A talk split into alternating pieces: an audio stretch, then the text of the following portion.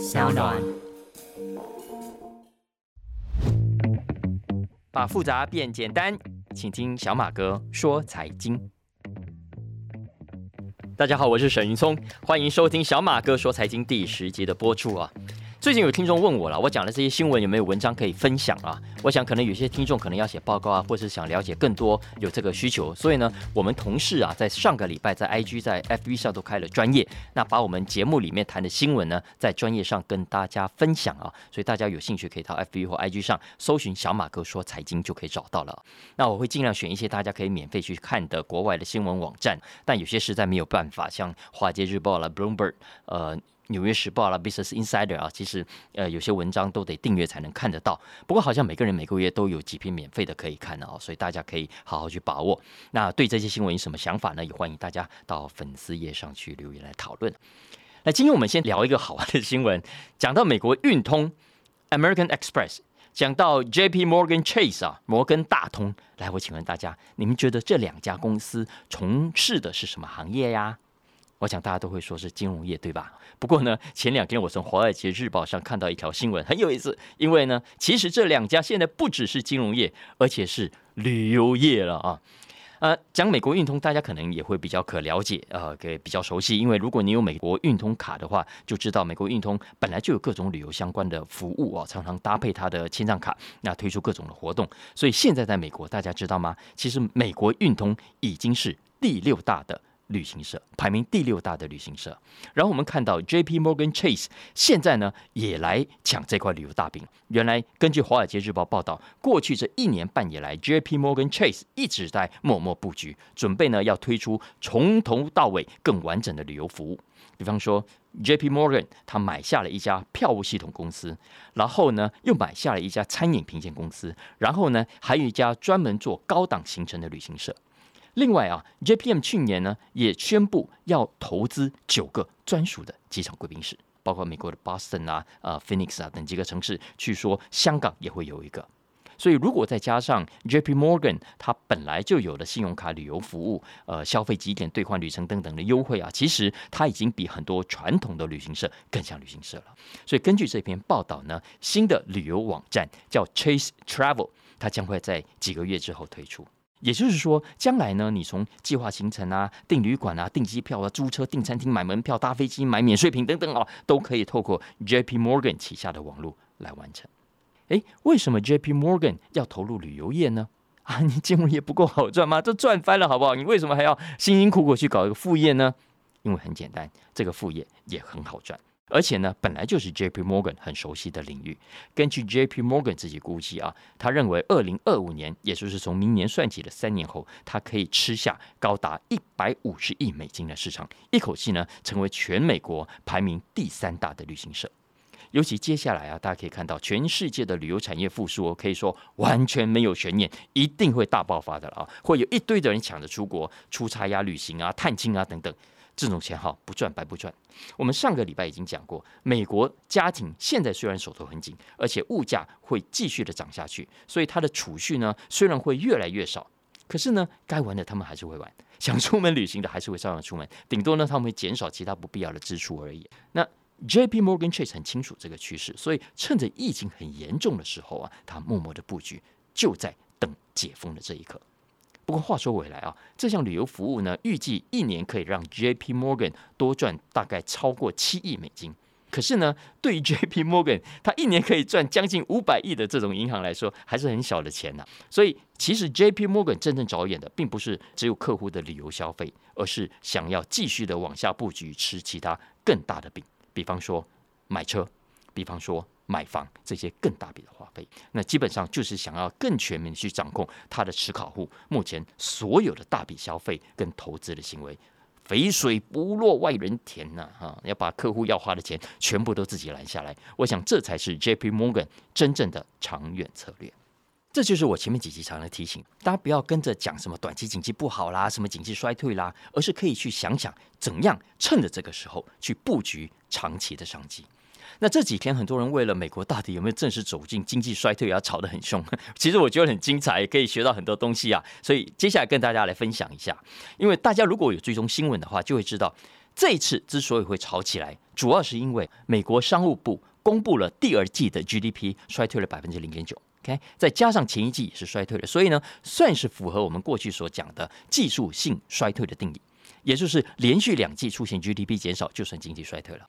不过呢，实际上在美国经济衰不衰退啊，并不是这样就算数了啊，而是要有一个叫做国家经济研究局 （National Bureau of Economic Research） 说了才算。而国家经济研究局啊，英文简称叫 NBER 啊，N B E R 四个英文字母啊，通常还有更长的时间，它要根据其他更多的指标总和来判断，才能够做出决定。而美国财政部长耶伦啊，还有联总会主席鲍威尔啊，上礼拜都说啊，虽然商务部的 GDP 数字下跌啦，可是呢，你看美国就业市场还是很竞争啊，这个工业市场指数还是向上的啊，所以短期内不能算有衰退。也就是说，现在有一派人认为美国已经衰退，要有衰退的应对策略；另一派人呢就觉得啊，还早还早，没有什么衰退的问题啊。所以另一派的人就会觉得啊，这根本就是你们拜登政府啊，想要粉饰太平。你们为了拼选举，为了想要在年底的选举里面啊不要太难看，所以呢不肯承认美国在拜登的治理下啊经济已经衰退了。然后呢，两边不但在媒体上啊，在 social media 上吵啊吵，哎，上个礼拜居然还吵到维基百科上。他们呢跑到维基百科上面呢，你来我往啊，把那个词条改来改去啊，搞文字战争。大家可以上去看一看。所以搞到最后呢，维基百科受不了，干脆宣布啊，限制性修改啊。所以大家如果现在上 Wikipedia 的话，可以看到右上角有一个一个小锁头，只剩下资深的编辑人员还是可以改，那些要来乱的，全部给我滚远一点的意思。但是那只是插曲了，重要的还是回来讲，我们该怎么去看待这一次衰退的事情。首先，我想提醒大家啊，经济是不是衰退啊，是一个很复杂的总体经济现象。我们不可能看一两个指标的出现就断定会怎样怎样。那我们可以有一个看法，没错，但一定要有容许自己调整的空间。比方说，如果你现在啊看了上个礼拜的 GDP 数字，你相信呢美国已经出现了经济衰退。那么你可能还是要进一步注意一下，美国商务部接下来有没有修正 GDP？因为经济指标在公布之后啊，被修正是常常发生的事情。再来，这件事情之所以会有争议，另外一个重要的原因是 Amber 的动作太慢了。太慢了，我们的市场要的是最及时、最快的答案。但是呢，Amber 从一九七八年以来，总共经历过六次的经济衰退，但是每一次啊都是落后指标，常常呢都是拖到衰退的四五个月以后啊，有时候甚至长达一年才说啊，我们已经经济衰退了，这根本就不符合市场要求的 tempo。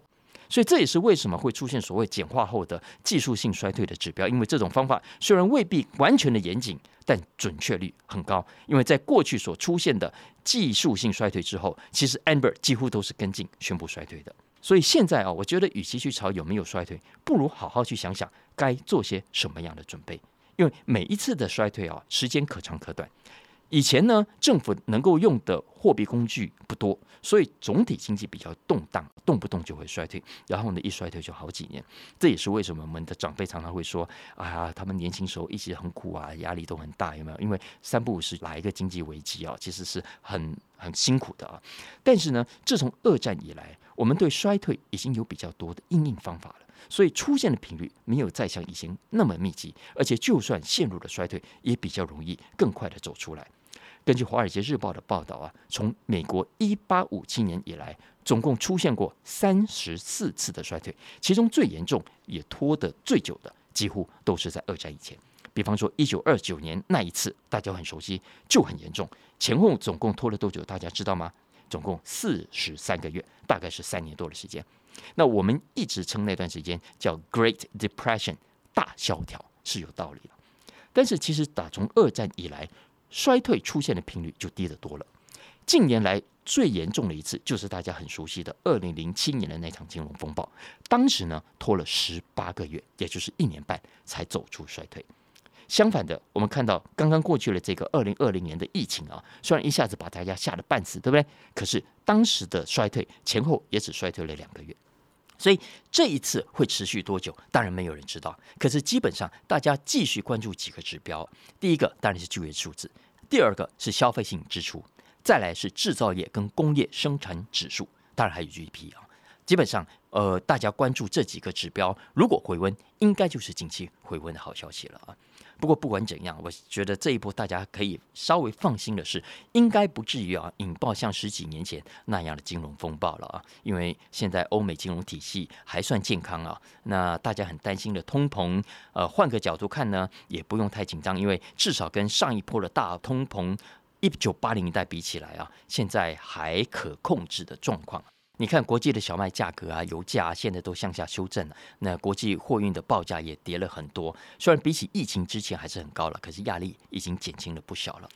那讲到全球原物料价格下跌，其实真的要看中国的状况而定了。因为之前中国这个大客户哦，每年都大吃大喝，对不对？要进口很多的食材，其实搞得全球的需求很吃紧。可是呢，今年以来因为 lockdown。餐厅没法营业啊，聚餐几乎归零，所以呢，很多的食材进口量啊，比去年同期大幅的衰退。你看，像马来西亚跟印尼盛产的这个中油有没有？先前的需求啊，紧到印尼必须寄出禁止出口令才可以。结果呢，今年以来中国的需求你知道吗？少了百分之八十，所以国际中油价格也跟着软下来哦，一下子市场又变得不紧张了。所以，我常常说，面对总体经济的变化，大家真的不要过度的紧张，你要冷静的看趋势，往往你就会有新的发现。那我知道很多人还是会说了啊，怎么可能不紧张？这两年疫情已经把大家搞死了，如果接下来还要衰退，怎样活下去啊？这是真的。现在各行各业当然都在担心。不过呢，其实衰退会怎样？衰退会多久？我当然没有办法给大家具体的答案，没有水晶球啊，对不对？哈，但是我可以很确定。就算是很坏的时代，也可以是有很好的时机。我为什么这么说？来，我们先玩一个小游戏啊。我们刚刚不是讲过吗？上一波很严重的经济衰退是二零零七年的金融风暴，对吧？拖了一年半。但是接下来我念一下这些公司的名字啊，大家猜猜看这些公司有什么共同点？第一个，做云端档案的 Dropbox，大家都在用，对不对？再来第二个，做运动手环的 Fitbit，有没有用？OK。再来第三个，大家在上传跟分享笔记的 Evernote。看，再来 A B N B，再来 Groupon，再来 Uber，呃，我讲这六家就好了。这六家，请问大家有什么共同点呢？来，一二三，他们呢都是在二零零七年到二零零九年金融风暴还在低迷的时候创业的新创公司。我想，我就算没有讲这个答案，大家可能都多多少少猜出来了啊。因为二零零七年虽然有金融风暴，但是并没有阻止这些新创企业的脚步。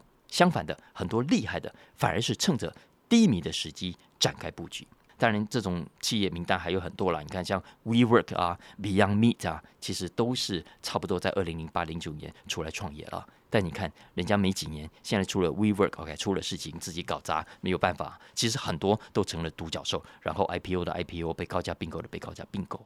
总之，我要说的重点是，经济大环境啊，真的没有绝对的好坏。再好的环境。但是我们偷懒啊、偷工减料啊，照样没搞头。但就算是很坏的环境啊，有时候反而会对某些人带来很好的条件跟机会。呃，我认识很多人都是这样的。台湾很多的创业家真的没有在怕什么不景气，而是会善用不景气。为什么呢？因为大家都知道啊，当景气差，租金也会比较便宜，员工也会比较好找啊。那当景气转弯的时候，往往也会带来新的消费需求，也就会有新的机会出现。就像我们刚刚前面讲的 J.P. Morgan，嘿，你看人家家大业大，哎，遇到疫情这么惨也没有停下来啊，照样的默默的布局，这就是我们可以学习人家的地方。其实商业历史上这样的成功故事太多了。我们刚才讲的只是二零零七年，其实刚刚还有讲一九二九年那次大萧条更惨，有没有拖了三年多？那你有没有在订 Disney Plus？如果有的话，你就知道。那我问你，Disney Plus 是哪一年正式创立的？答案是一九二九年。对，就是最惨的那一年！结果呢，啊，人家还不是活到今天？去年的营收七百亿美金啊！所以，其实这种故事啊，要讲真的太多了，只是讲说有时候太热血、太巴拉，所以我不是很爱讲。呃，总之我要强调的是，再坏的时代都有人赚到大钱。很多的企业真的不要被他表面上哀嚎骗的啦，实际上他们都在默默追求成长的啦。你看 Netflix 啊，哎，先前我们节目里不是说吗？因为大环境不好。呃，大家不再 lock down 哦，然后都跑出去不再追剧了，所以呢，Netflix 的订户大流失，今年的 Q one 流失了一百万订户，然后呢，刚刚公布的 Q two 又少了二十万啊，然后股价又重挫了，而且很多分析师又说，你看这种通膨来临啊，很多家庭会减少不必要的开销啊，追剧啊，这个听歌啦，这种些能省则省啊，所以很多商业模式跟 Netflix 相似的公司跟串流平台，前阵子呢也被扫有台红不啊，所以 Spotify 啦股价也跟着下跌。结果呢？我刚刚看到刚刚公布的最新数字，嘿，哎，人家 Spotify 的订户不但没有衰退，还比去年重启成长了百分之十四。很多分析师眼镜碎满地啊！当然，Spotify 有它自己的问题，比方说。你看它的利润呢基本上都被唱片公司刮走了大半啊！你看它去年的营收九十七亿欧元里面，光是付版税就付了七十亿啊！然后呢，广告收入也没有很好啊。不过这里我要只是要讲的是，市场上很多的预测都不是绝对的，所以大家可以勇敢一点，设法去跳出主流媒体灌输给你的思维，从你自己熟悉的产业、你自己擅长的项目去想象未来可能的机会。我是还蛮乐观的啊。讲到机会啊。现在住在美国的听众朋友可能都已经发现，这阵子啊，真的是大卖场捡便宜的好机会啊！一堆的商品啊，现在都在网络上大拍卖啊，呃，还有很多 outlet 现在也都堆满了货。那为什么会这样子呢？这主要就是因为 Amazon 啦、Walmart 啦、Target 啦这些零售商店过去呢错估了消费的趋势，在进货跟备货数量上啊出现了严重误判，然后呢，现在存货太多，大爆仓了，必须想办法赶快打掉。所以你如果现在刚好有要采购的东西啊，真的可以好好去找找好料。不过呢，去捡便宜的同时啊，我觉得这将来也是企业管理上很值得好好探讨的一堂课啊。为什么这样子讲呢？大家想想看啊，Amazon、Walmart、Target。不是省油的灯诶，大家都是全球最顶尖的企业，整个生产链啊、供应链的布局已经精密到让人叹为观止的程度啊。对于市场趋势的掌握，我我想没有多少公司可以比他们更厉害。那么为什么在这一次会对趋势的判断错得这么离谱呢？你看，搞到股价现在跳水就算了，还要一直搞跳楼大清仓，所以一堆的第一线员工现在为了这个事情忙到焦头烂额啊。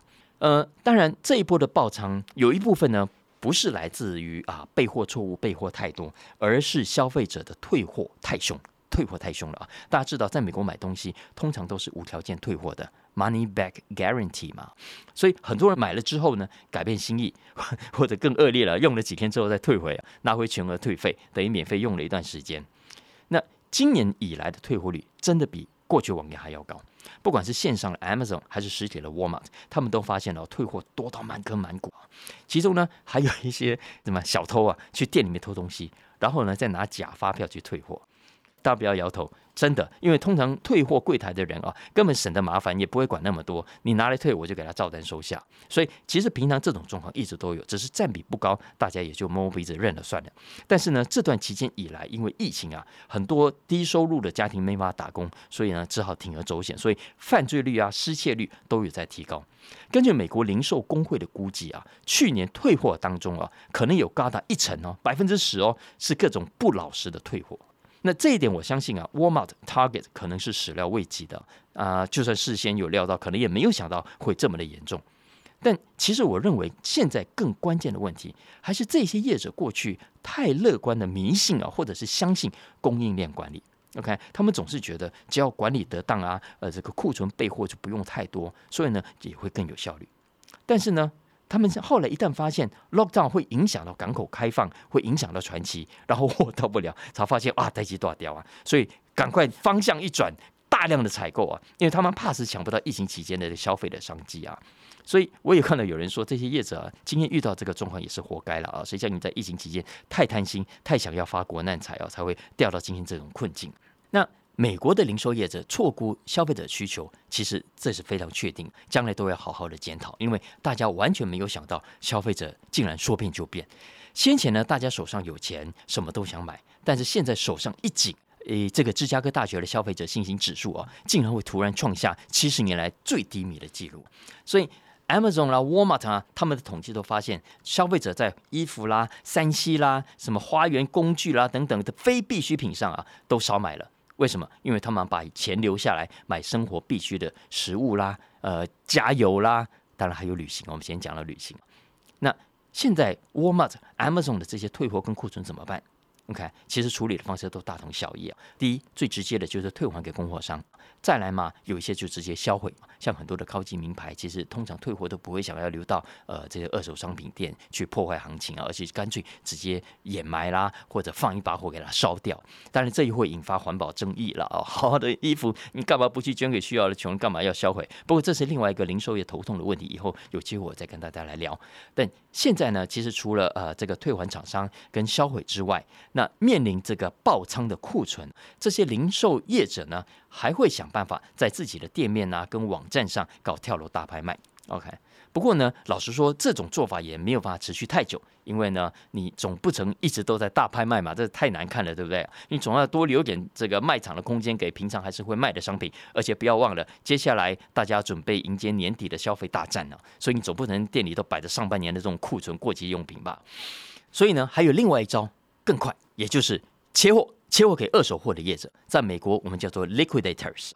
那这种业者早在七零八零年代、九零年代就已经很普及了啊。那这种业者他们专门呢到厂商那里去收购各种的过期商品啊、卖不掉的库存啊等等。那收购价格当然都很便宜啊，有时候便宜到一折、两折、三折都有。那他们就拿到 Outlet Mall 去卖啊，各大卖场去转卖啊。啊，其实就算卖五折、六折，还是有赚头啊。所以有有这个生意啊，台湾其实也是有。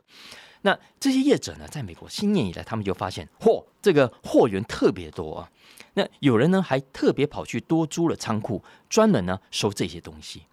那我看到有媒体报道啊，这些业者其实看到这么的退货，也一直在摇头啊，真的觉得太浪费了。美国过去这种退货的文化啊，老实说本来就很有争议，因为很浪费啊。不过基本上呢，还好是没有太失控，每年呢大约维持在五趴到六趴左右。那基本上算在业者的经营风险当中，也就还好。可是呢，疫情期间真的是打乱了大家的脚步，因为在疫情期间，大家知道吗？二零二零年的退货率哦，高出了一倍哦，超过了一成，百分之十点六，已经很吓人了，对不对？没想到二零二一年竟然还飙高到百分之十六点六，也就是说，消费者每买一百块钱就会退还十六块六。你可以想想看，你做一万块的生意，平均会有一千七百块退回来，恐不恐怖啊？那如果这些东西哈收回之后呢，我还可以转手卖掉也还好。哎，大家想想看，如果没有卖掉，而是直接丢掉，你不觉得这是很可怕的浪费吗？大家知道吗？以去年来说，美国这些零售业者的总退货金额啊，我告诉大家多少钱？大家知道吗？七千六百一十亿美金啊，二十三兆新台币啊！这是什么意思？这相当于台湾一整年的 GDP 啊，一整年的 GDP 啊！所以我看到《纽约时报》就采访曾经担任 Walmart 高阶主管的一个老兄，他叫做 Chuck Johnson。他说，在他的经验里面啊，从来没有看过这种可怕的状况，这种爆仓的情况是他过去前所未见的。这一切都显示啊，美国的这种退货文化已经出现了失控现象了。所以这实在是一个很有趣也很重要的议题啊！其实我们过去台湾在探讨零售业服务的时候，也有人提出啊，我们应该学美国这样啊，让消费者可以更方便的退货，这样会让消费者更勇于购买啊。所以这些年来，很多的业者就是朝这个方向去发展的。只是我们的消保法的规定呢，到现在还是比美国麻烦的很多，很多的业者呢也没有那么容易让你退货，所以还是有消费者常常来抱怨。那我想，这本质上还是信任跟文明的问题了。如果我们的社会足够文明的话，其实企业就应该理解身为消费者的心情谁没有一时冲动买错东西的时候？OK，谁不希望买到呃完全良好、没有瑕疵的东西？谁不希望买到东西如果有缺陷，可以很方便的退货呢？所以呢，无条件 money back guarantee 的服务，就是为了理解跟满足消费者这样的需求。所以，企业不应该为了要确保自己的获利而无理的去刁难顾客。同样的，如果我们的社会够文明，消费者也应该去理解，企业去提供这样的无条件 money back guarantee 的服务，不等于你就可以滥用，你就可以乱买一通啊，你就可以用过之后还还给人家去退货，有没有啊？所以我的意思是说，一个健康的退货文化。必须建立在彼此以信任为前提的基础之上。消费者呢，你要去相信企业不会无故的刁难；企业呢，也要去相信消费者不会滥用权力。那一旦这种信任被破坏，其实退货文化就会失控，就像美国现在这样啊。总之啦，不管怎样，我觉得看了美国的新闻，大家都应该知道，你退还的货啊，呃，很可能已经没有办法再转手卖掉，而是被销毁的啊，这是很不环保、很浪费的事情，你会天打雷劈的，这样太重了。好了好了，OK，今天先讲到这里了。以上就是我们今天的小马哥说财经了。大家喜欢今天的内容，不要忘了按下订阅、评分五星啊！也欢迎大家持续透过 Podcast 的平台来收听，分享给大家的亲朋好友。那大家如果有相关的需求，也欢迎透过文字栏讯息里面的相关粉钻跟连接跟我们来互动。下次见喽，拜拜。